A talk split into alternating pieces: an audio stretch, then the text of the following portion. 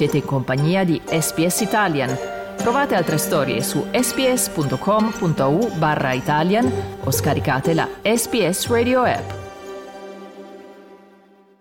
State ascoltando un podcast di SBS Italian con voi oggi Massimiliano Gugole. Si è da poco conclusa a Treiu, la kermesse della destra giovanile creata 25 anni fa da Giorgia Meloni, che quest'anno ci è tornata da protagonista, oltre che naturalmente da primo ministro. Ospiti di eccezione come Elon Musk di Tesla e X e Guizzi della Meloni, più combattiva e meno di governo, hanno assicurato l'attenzione della stampa a questa quattro giorni che ora analizziamo assieme al nostro corrispondente da Roma, il giornalista Carlo Fosi. Buonasera Carlo, ben ritrovato qui su SBS.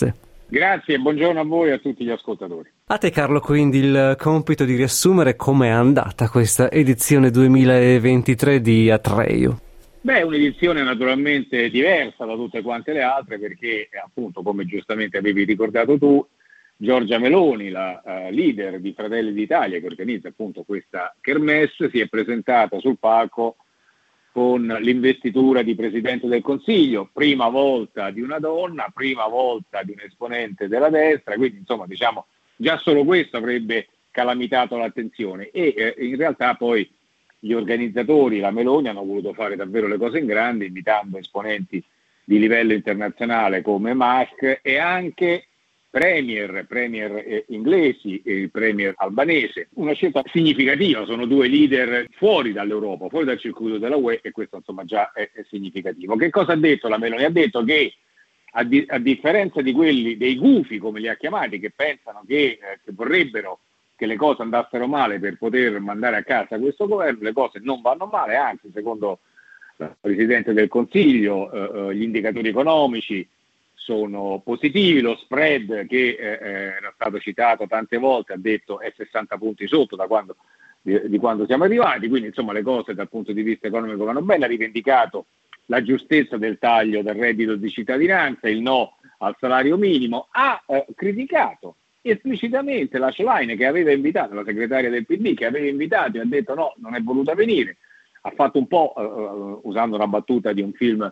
di Nanni Moretti, quindi di un regista di sinistra, ha fatto un po' come in Ecce Bomba, ha detto la Meloni riferita alla slide, si nota di più se vengo, eh, da una parte oppure se non vengo, insomma diciamo l'ha criticata sotto questo profilo, ma poi ha criticato anche Chiara Ferragni, un influencer che ha detto fa finta di fare beneficenza ma in realtà non fa altro che aumentare eh, eh, il suo cachet attraverso la pubblicità, ha criticato lo scrittore Saviano che ha detto fa soldi sulla Camorra, noi invece a Caivano ha detto abbiamo bonificato quel terreno che era stato abbandonato dalla sinistra, quindi un discorso di grande orgoglio, un discorso fortemente identitario, un discorso tutto all'attacco che è un po' nello stile della Meloni, che quando è fuori dai confini italiani, nella UE, insomma si comporta da moderata. Quando rientra in Italia o comunque parla al suo popolo, invece ritrova i toni più barricaderi, più uh, identitari, appunto più accesi. E questo è il refrain che la Meloni ha impostato, sul quale la Meloni ha impostato la sua comunicazione dall'inizio,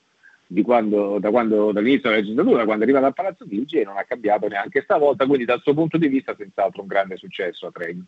E durante appunto questi giorni di Atreio Meloni aveva incontrato i primi ministri di Regno Unito e Albania, come hai citato, alleati nella lotta contro la migrazione clandestina con progetti tra l'altro simili e per diversi motivi controversi nello smistamento dei migranti altrove, in, in Albania appunto per l'Italia e in Ruanda per il Regno Unito. Che cosa hanno discusso i tre leader? No, è, è, vero, appunto, c'è una identità che la Meloni ha rivendicato con forza, l'identità nel contrasto all'immigrazione clandestina, anche se bisogna dire per onestà che i progetti sia di Sunak che di Rama, quelli eh, concordati dalla Meloni con il premier albanese, non hanno avuto molta fortuna perché l'idea di spostare i clandestini in Ruanda è stata sonoramente bocciata. In Inghilterra e per quello che riguarda l'Albania la proposta, l'accordo fatto tra la Meloni e, e, e appunto eh, il premier albanese di eh, istituire dei campi di raccolta degli immigrati clandestini è stata sospesa eh, questa proposta, l'attuazione di questa proposta dalla Corte Costituzionale albanese, peraltro su un ricorso presentato dai partiti di destra, perché eh, il Presidente del Consiglio albanese è un esponente socialista e anzi eh, la Meloni lo ha ringraziato dicendo è vergognoso che eh, il Partito Socialista Europeo lo voglia, eh, il PD abbia chiesto di espellere Rama proprio perché, per questo accordo che ha fatto con lui, però in realtà l'accordo lo, non procede, è bloccato ed è stato appunto bloccato dalla Corte Costituzionale, dicevo, su ricorso dei partiti di destra di Albania che in realtà dovrebbero essere poi quelli più alleati eh, eh, della Meloni. Quindi insomma diciamo sotto il profilo della contrasta all'immigrazione clandestina, grande sforzo comunicativo, ma risultati ancora tutti quanti da costruire, nel mentre, ahimè, purtroppo continuano le tragedie e proprio di queste ore la notizia che un altro barcone con quasi 100 immigrati eh, eh, si è rovesciato e 61 persone sono morte, tra cui donne e bambini. Quindi insomma la tragedia dell'immigrazione clandestina continua, le soluzioni per risolvere questo drammatico problema ancora latitano. Noi siamo in collegamento con il nostro corrispondente da Roma, il giornalista Carlo Fusi, e intanto poco distante, nella città del Vaticano, è stato condannato penalmente per la prima volta nella storia un cardinale. Un tribunale interamente composto da laici ha emesso una sentenza di cinque anni e mezzo di carcere per Giovanni Angelo Becciu, una delle figure di maggior rilievo della Santa Sede. Raccontaci quello che è accaduto, Carlo è proprio il caso di dire c'è sempre una prima volta, questa è una prima volta nella storia millenaria della Chiesa, la prima volta che un tribunale eh, eh della Santa Sede, seppur composto da laici, ha condannato un cardinale, il cardinal Beccio, per una uh, questione eh, relativa all'acquisto di un immobile a Londra per 60 milioni di sterline se non vado errato e anche per aver assoldato una uh, signora che doveva avere eh, capacità di contrasto uh, sotto il profilo dell'intelligence, di contrasto per i nemici del Vaticano, secondo Beccio. Beh, insomma, questa operazione è stata giudicata un'operazione sbagliata eh, eh, e quindi Beccio è stato condannato, naturalmente non andrà in galera perché i suoi difensori hanno già presentato ricorso, annunciato ricorso e eh, sono convinti di poter riuscire a, a, a ribaltare il giudizio, però insomma diciamo è, è davvero clamoroso quello che è successo. E ci sono voci del Vaticano che dicono che eh, in realtà in questo modo questa sentenza avvalora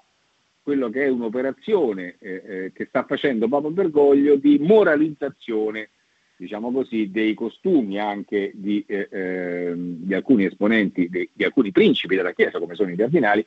che insomma sono un po' troppo disinvolti, secondo questi, eh, queste voci, un po' troppo disinvolti nell'uso del denaro del Vaticano. Questa sentenza in qualche misura conferma questa eh, impostazione ed è una sentenza davvero che è, è storica. Grazie quindi a Carlo Fusi. Carlo, una buona giornata a te, alla prossima. Grazie, buon lavoro. Volete ascoltare altre storie come questa? Potete trovarle su Apple Podcasts, Google Podcasts, Spotify o ovunque scarichiate i vostri podcast.